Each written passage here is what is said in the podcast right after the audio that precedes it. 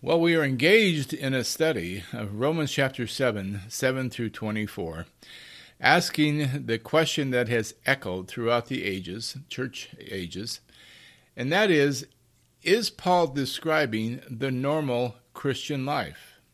That is to say, is the struggle with sin in the flesh under the law the normal Christian life? And if it isn't what Paul is addressing here, what is he saying? And of course, that leaves the question still unanswered what is the normal Christian life? So we began this study by looking at the historic background of the letter to the Romans, the history of the Roman Empire and how the Jews were expelled from Rome by Claudius in AD 49 and uh, Claudius didn't ask if you were a Jewish Christian or not. He just said, if you're of Jewish heritage, you must leave Rome.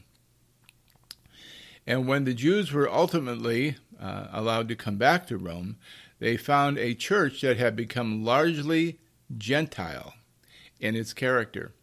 And while the Jews were now Christians themselves, they wanted to be able to maintain some of their Jewish heritage. For instance, uh, the keeping of a, of a Sabbath or uh, certain dietary laws, things that weren't uh, required for salvation, were not required in the law anymore, but they had nonetheless developed as their traditions and they wanted to keep those. Of course, the Jews did not. And because the Jews were in charge of the church at that point, they were the dominant um, uh, race within the church um, the Jews felt uh, put upon. They felt separate from. And so they formed a separate church. The Jews uh, developed their own Christian church. It was a network of home churches anyway. And so there came this divide in the Roman church between Jewish Christians and Gentile Christians. And apostle, the apostle Paul hears of this and, and he finds it absolutely abhorrent. It's, it's the anti-gospel.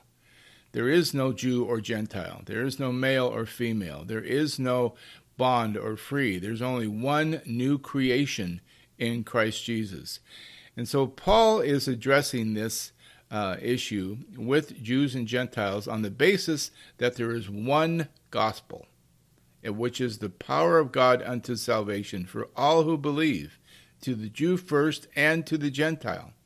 And so the issue of justification by faith alone is certainly something that Paul hammers on here. But he's doing so not simply because he wants to make that doctrine, that precious doctrine, known of justification.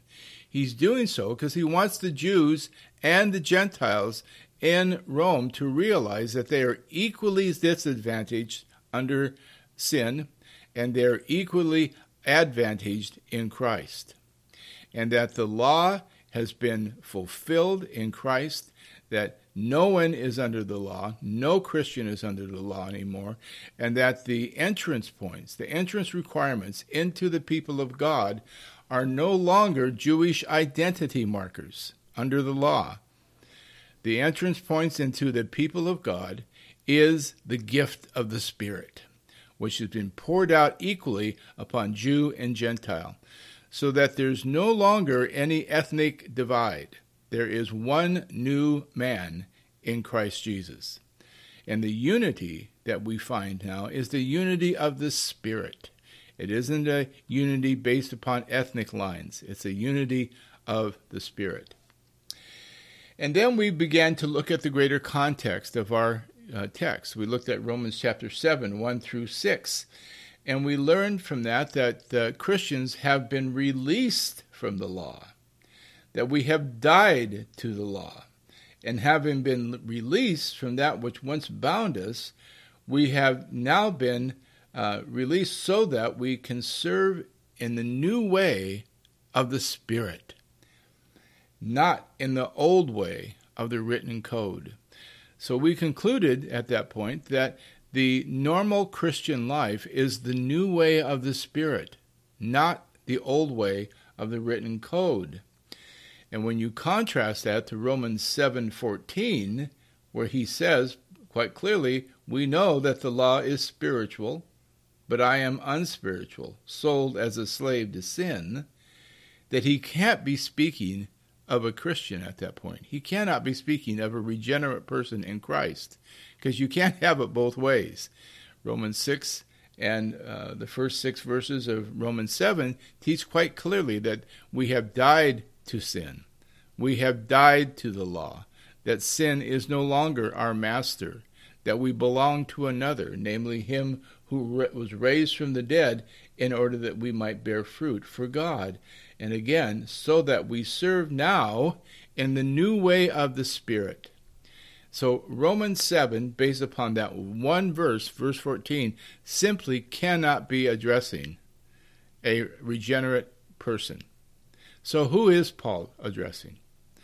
Well, we've concluded through our study that, that Paul is addressing his brothers and sisters in Rome who are of Jewish heritage, including Gentiles who may have converted to Judaism before they were in Christ. He's speaking to those who know the law, and he's reminding them that they have no advantage under the law. He's reminding them not to, to revert back to thinking the law is something that was part of their Christian, uh, normal Christian life. He's reminding them of what it was like to be a Jew and be um, having a high view of the law, have hold the law in high esteem, which every good Orthodox Jew did, believer or unbeliever, and realize that you can't keep it. To realize that in your flesh you cannot keep the law for a moment, and the peril of that the fear that that imparts, the despair that that brings, because there is a divine appointed day, a divinely appointed day of reckon, reckoning coming, a uh, eschatological day of condemnation that awaits those who do not fulfill the righteous requirements of the law.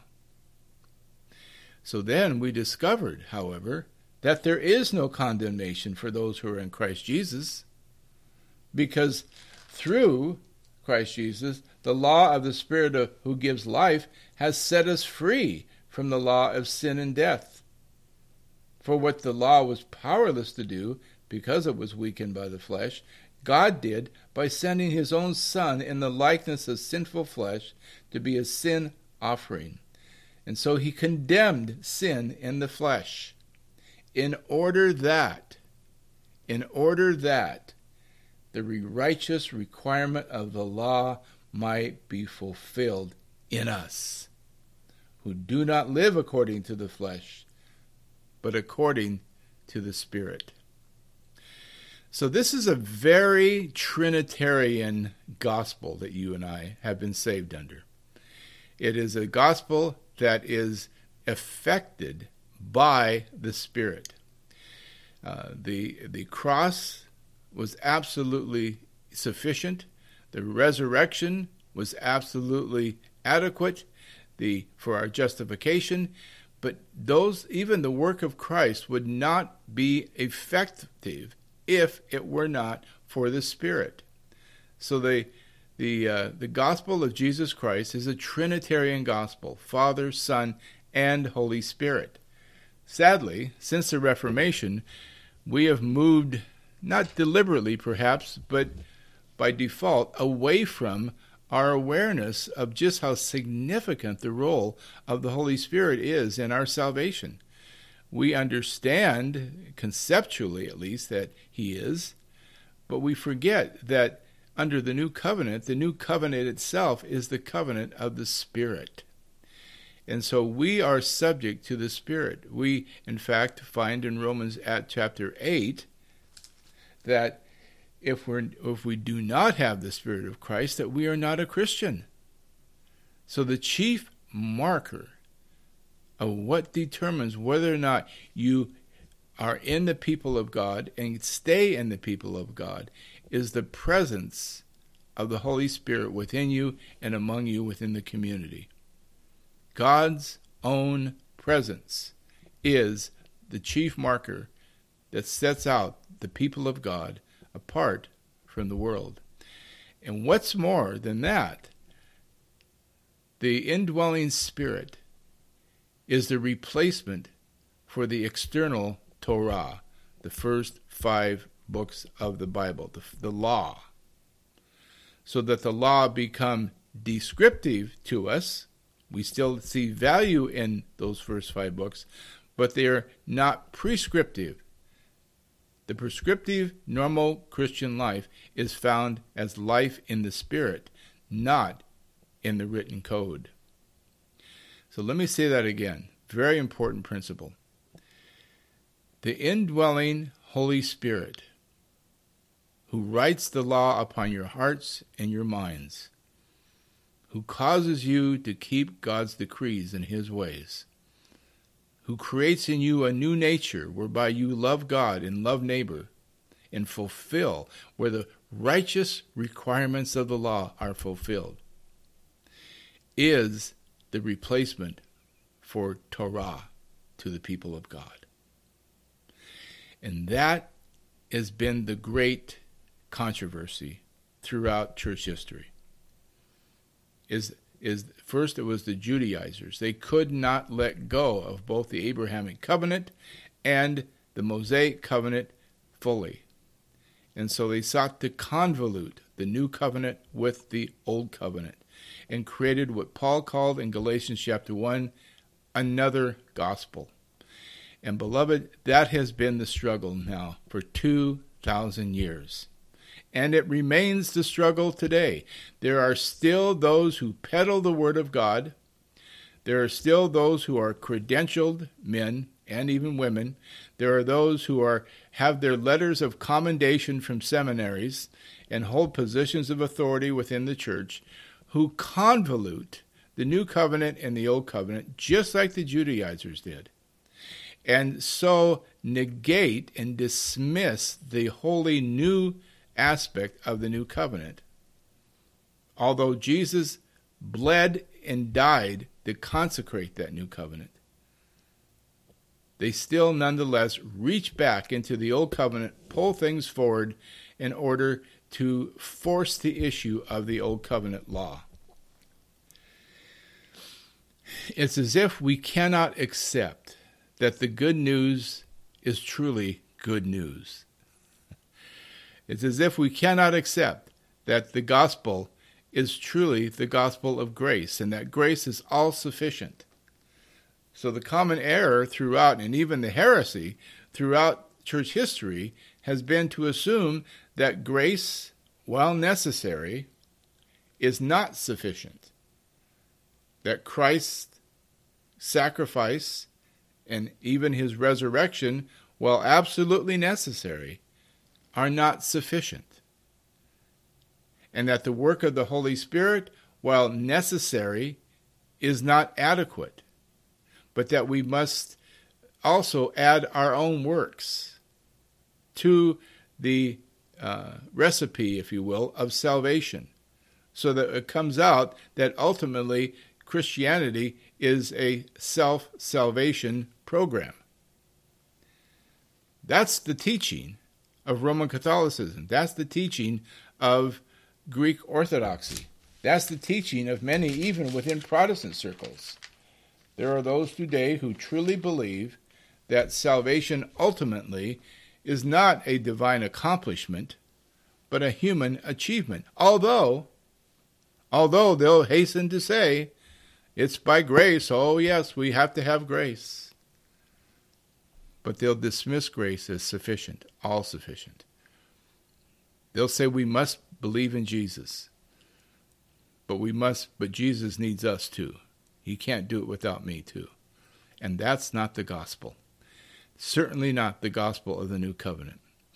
So today uh, we have been looking at, um, uh, let's see, we were at Romans 8 last time when we talked about the groaning of those who are in un, under the new covenant, who are in the realm of the Spirit. But nonetheless, we have yet to have our mortal bodies fully redeemed. We are uh, carrying around unredeemed bodies. So we're waiting for the adoption to sonship, the redemption of our bodies.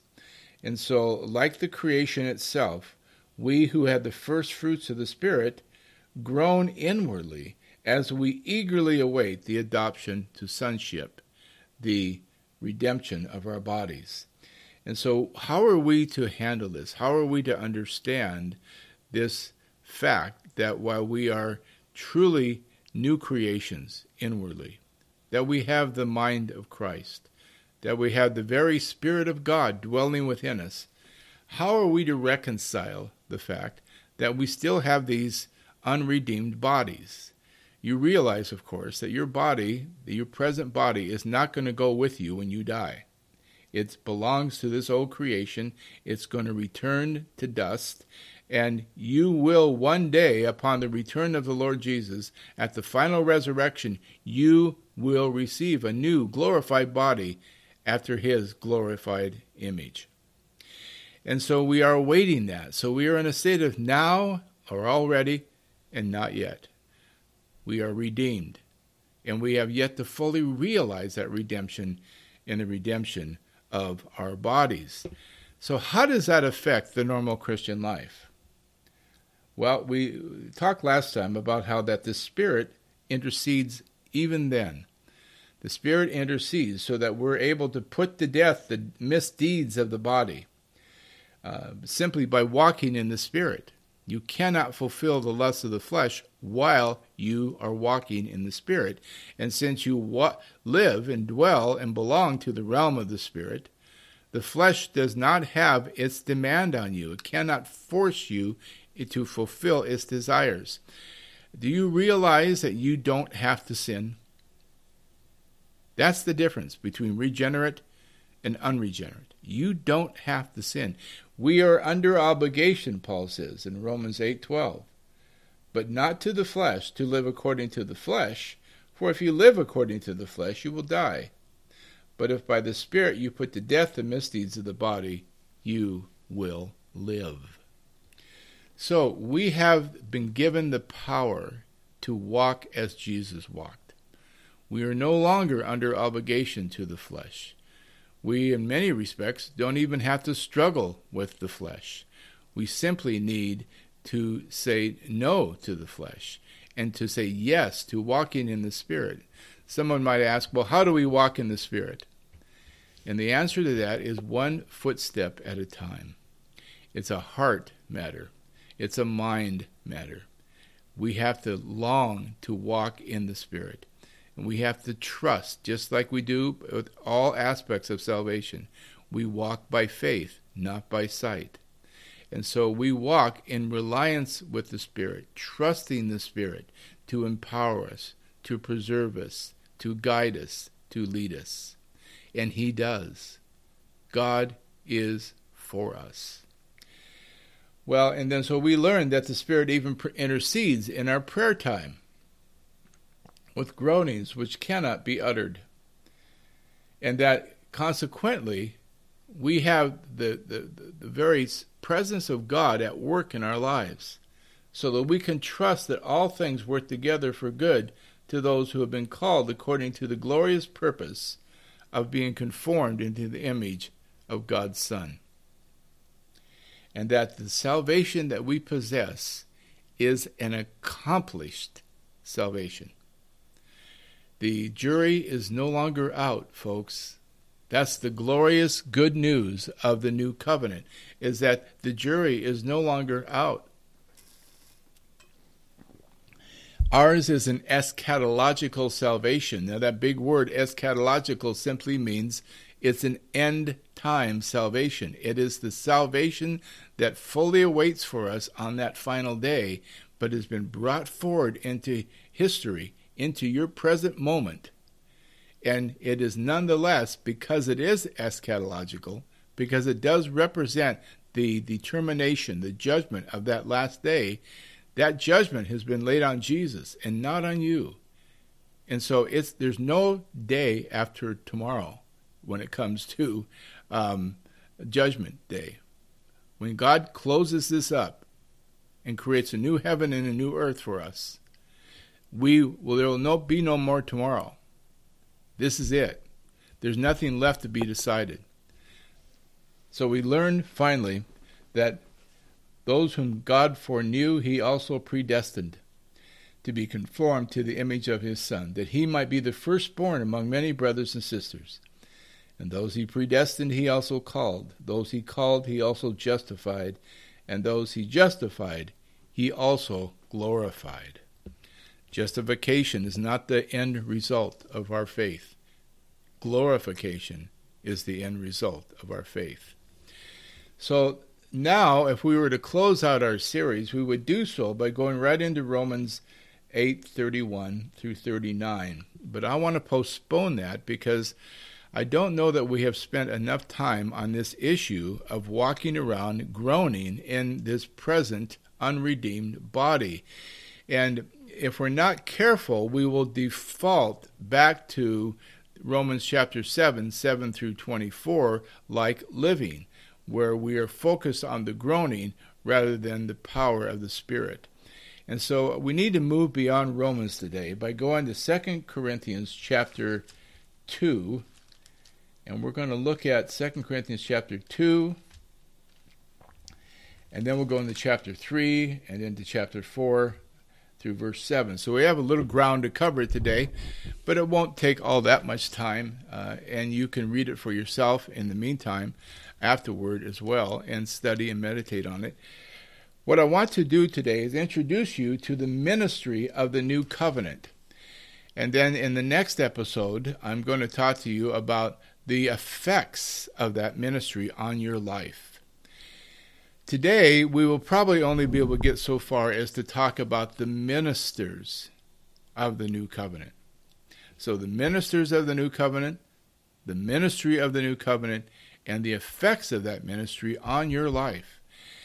And I think what you'll discover is that there's very little actual ministry occurring in the churches today. There's very little ministry actually occurring in the world today. There's a lot of talk, there's a lot of activity, there's a lot of religiosity, there's a lot of law keeping, there's a lot of convoluted ministry, there's a lot of people peddling the Word of God. But there's very little new covenant ministry. So, we would title this session New Covenant Ministry. So let's look at that text, 2 Corinthians chapter 2. And what we'll do today is we'll go through 2 Corinthians chapter 2 verse 14 down through verse 6 of chapter 3 and then we'll pick it up there next time.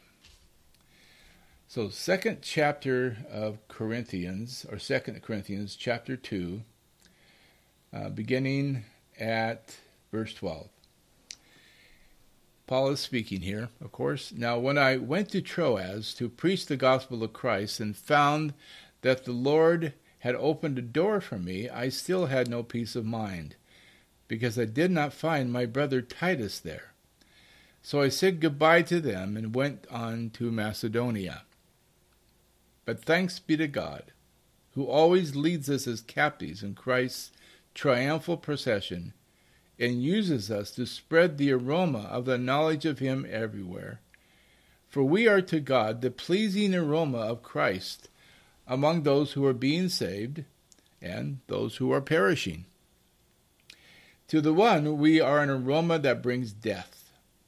To the other, an aroma that brings life. And who is equal to such a task? Unlike so many, we do not peddle the Word of God for profit. On the contrary, in Christ we speak before God with sincerity, as those sent from God. Are we beginning to commend ourselves again? Or do we need, like some people, letters of recommendation to you or from you? You yourselves are our letter, written on our hearts, known and read by everyone. You show that you are a letter from Christ, the result of our ministry, written not with ink, but with the Spirit of the living God, not on tablets of stone, but on tablets of human hearts. Such confidence we have through Christ before God. Not that we are competent in ourselves to claim anything for ourselves, but our competence comes from God.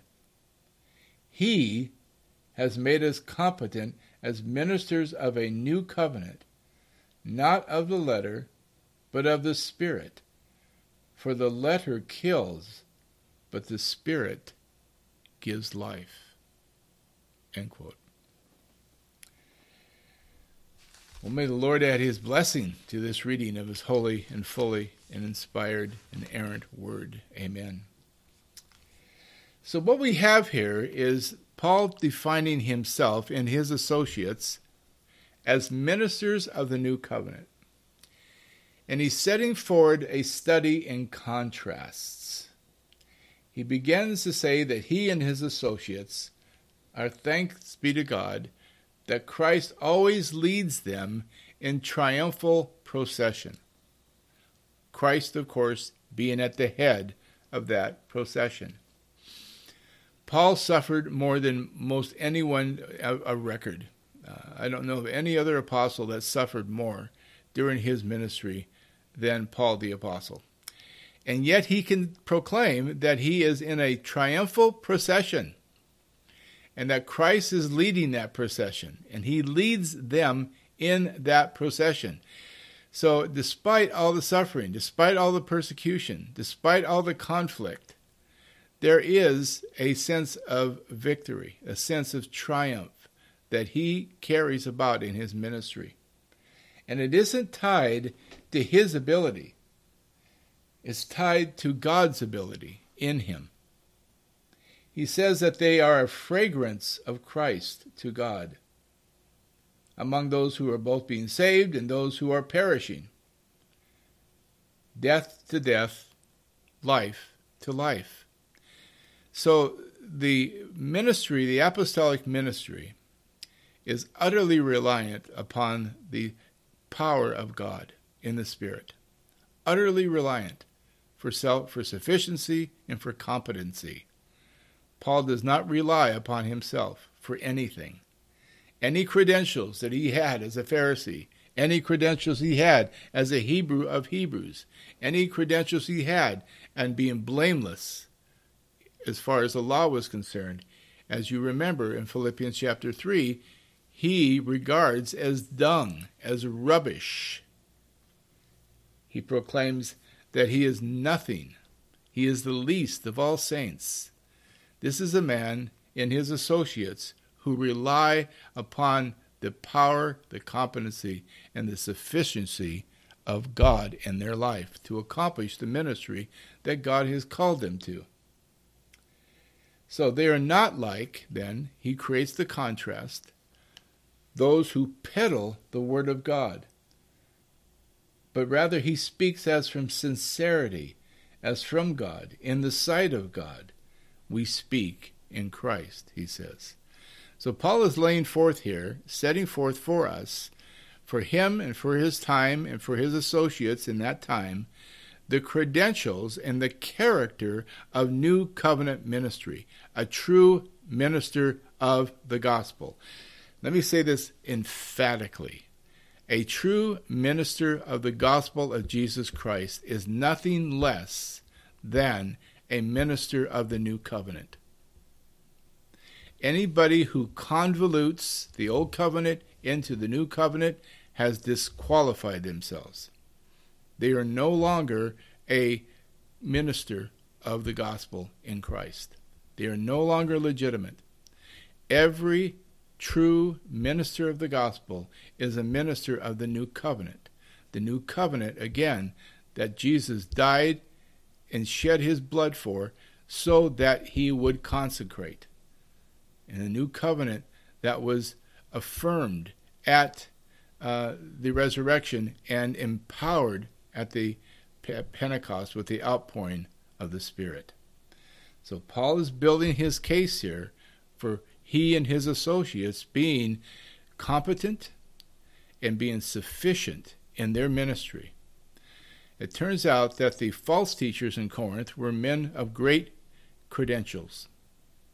They were great, had great oratory skills. They had letters of recommendation, And so the Corinthians, being the Greeks that they were, were quite impressed with that. And they began to call into question Paul's credentials as an apostle along with his associates. So Paul is asserting the standard, the character, and the nature of his ministry as being the authentic new covenant ministry. And he's very clear about that. He says, I don't need letters of recommendation. I don't need letters of commendation. You are my letters, he said, written on hearts, on tablets of flesh, not tablets of stone. On hearts of flesh, I should say. So, this brings us to the next point. The credential of a true minister of the gospel is transformed lives, the transformed lives of those to whom he ministers. So, every true minister of the gospel is a minister of the new covenant and dare not convolute the old covenant into the new covenant. Dare not pour new wine into old wineskins, lest they burst and everything be lost. Listen, the new covenant is the uh, sine qua non of the gospel. Without the new covenant, you don't have the gospel. It is that without which you do not have anything. Uh, and so it's important to understand that this is no joke. This is not just a, an opinion. This is not just a suggestion. This is the Apostle Paul saying very clearly that those with whom he is competing, these false teachers that have come into Corinth, that are wooing the Corinthians uh, away from him, or at least would do so, are men who are not of God. Period that he and his associates are those who speak with sincerity, not peddlers of the Word of God. Think of that for a moment. These false teachers were men of credentials, they were men of letters of commendation or recommendation, and they were peddlers of the Word of God. Let me ask you do we have much of that going on today? That is the norm today men who have great credentials, great letters of recommendation, are very popular, have great followings, have untold numbers of people following them, have huge mega churches even, and are peddlers of the Word of God. Not sincere, not of God, and yet they are predominant in American culture. So, this is a very important point of discernment for you, beloved. Very important. This is not just some academic Bible study. This is a point where you get to sharpen your discernment and realize you don't want to submit, nor do you want to sit and listen to these teachers who, although they have great credentials, letters of commendation, and great oratory, and are very charming and very, very um, eloquent, they are peddlers of the Word of God. They are ministers of death. They are touting, they convolute the Old Covenant into the New Covenant, and they ultimately are ministers, therefore, not of the Spirit, but of the letter which kills. Very important. So the apostolic confidence is in the fact that the credentials that Paul looks to and points to are the credentials of transformed lives. Christ's letter of commendation, written not with ink, but with the Spirit of the living God, not on tablets of stone, but on tablets of hearts of flesh. Again, it's, it's hard to imagine, but there are not many churches these days that have that boast, who can say, the, the transformed lives of our congregants is our credential, is the evidence that we are ministers of life, ministers of the Spirit. So it isn't just how well somebody can preach. It just isn't how well somebody knows the Bible. The question is, what is the result of their ministry? Are the lives of those to whom they minister being transformed? And transformed how? Transformed into the image of Christ. Are those to whom they minister, are they people who are being equipped for the work of the ministry? Are they growing spiritually? Are they reaching some level of spiritual maturation? Or are they simply being entertained and inspired? Which is the norm these days? To be entertained and inspired. And to be able to shake the hand of the pastor on your way out and say, gee, Pastor, that was a nice sermon. That's not the apostolic purpose. So the character and the nature of the ministers of the new covenant is absolutely critical for us to be clear about. So Paul says his apostolic confidence is not grounded in credentials or commendation letters, as those who peddle the word of God. They're pedagogal, meaning they, they like to teach, but they are teachers, not fathers. They are not they don't have relationship with their people. They don't have relationship with their students. They don't have relationship with the other Christians. They assume an elevated position. They like to think of themselves as pastors. They like to think of themselves as teachers and leaders. They like to, to enjoy the, the title of pastor, pastor in the marketplace. They like to think of themselves as reverend or some other title. They like to stand on the stage where they look down at their people. And they like to make great lofty words of boasting and, and, and use great theological words and concepts that cause people to go tilt and, and gloss over.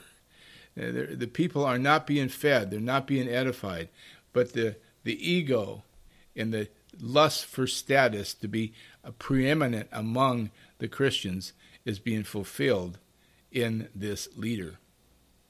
He's a teacher, but he's not a father. He's not a spiritual father. So the uh, apostles apostolic sufficiency, excuse me, from God is that the true ministers of the gospels walk in humility, not rely upon them upon themselves, but upon the sufficiency of God. They are ministers of the new covenant, and they are clear about the newness of the new covenant. They don't convolute the two, the old covenant and the new covenant. And they will you will know them. You will know them by their fruits. You'll know them by their own character. Men of humility, kindness, and Christ like character. As opposed to men who are boastful, arrogant, charming, eloquent, charismatic, but peddlers of the Word of God. They see that their the apostolic ministry sees itself as drawn its sufficiency from the from God and not from themselves, not from their own talents and gifts. I remember at a seminary um, graduation one year, Howard Hendrickson spoke. He was an a pretty famous author back in the 80s and 90s, wrote commentaries and, and books, and a theologian. And he spoke to this young gathering of seminarians, and he told them this. He said, My greatest fear for you is not that you'll fail, but that you will succeed. And there's a little bit of a gasp in the audience. And he said, What I mean by that is that is that you will succeed relying upon your own natural gifts and talents. And then believe that God has caused your success when all you've done is nothing more than any CEO or other businessman could have accomplished in your church. You see, the Christian life, folks, the normal Christian life always comes back to reliance upon God, upon being conformed into the image of Jesus Christ in thought, word, and deed, and relying upon the Spirit alone, solus spiritus, to accomplish that. So God has made us sufficient, Paul said, as ministers of the new covenant, not of the letter, but of the Spirit. For the letter kills, but the Spirit gives life. And let me conclude now by emphasizing this most important of the contrasts. There are two ministries one that brings death and one that brings life. There are two ministries one that convolutes the old covenant, the old written code, into the new covenant. See, this is the important thing to hear here this morning. I'm not talking about legalism, hard legalism, even. Hard legalism is those who say you have to do this to be saved. You're saved by works. Most charlatans these days know better than that. They know that most Christians would buck against that. So they, they, they will say, no, no, you're saved by grace through faith in Jesus. But then they'll set up false standards for you to stay saved or to stay in favor with God or to stay in fellowship with Christ. Standards that they alone set and oftentimes draw from the Old Covenant. I've mentioned them before. You should know them by now, probably. You've probably heard me say it a hundred times. But standards such as Sunday Sabbath keeping, standards such as tithing based upon Malachi 3, or tithing, a compulsory tithing period. Any kind of dietary laws, any kind of dress law, any kind of human rules that are imposed upon you that convey to you either implicitly or explicitly that somehow you must perform these things in order to maintain your place in the people of God is another gospel. It's a false gospel, and it deserves only a double cursing. But I'm telling you today, and the reason I'm doing this series is because the gospel, that gospel, that false gospel, is by far the predominant gospel in American culture today. So hard legalism is about how you get in, but soft legalism, which is just as deadly, don't think because it's soft that it's not as deadly. It is just as toxic, just as deadly to your spiritual well being, your spiritual health, as hard legalism.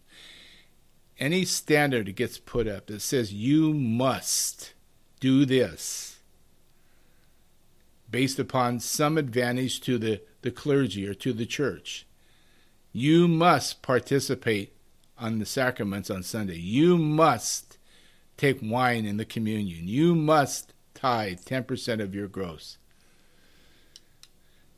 You must come back on Sunday night for Sabbath service. You must do this, that, or the other thing. And sets up artificial standards that God Himself does not set. It's the soft legalism that I'm talking about here. That's the contrast. That's the contrast between the apostolic ministry of the new covenant and their character and those who peddle the word of God. So Paul says very clearly there's two ministries. He has made us competent as ministers of a new covenant, not of the letter, but of the Spirit. For the letter kills, but the Spirit gives life. Tragically, most Christians today are laboring, sitting under credentialed men and even women of commendation who are quite uh, versed in the letter, but they do are not ministers of the Spirit. They are ministers of death, not of life. And it's a slow death.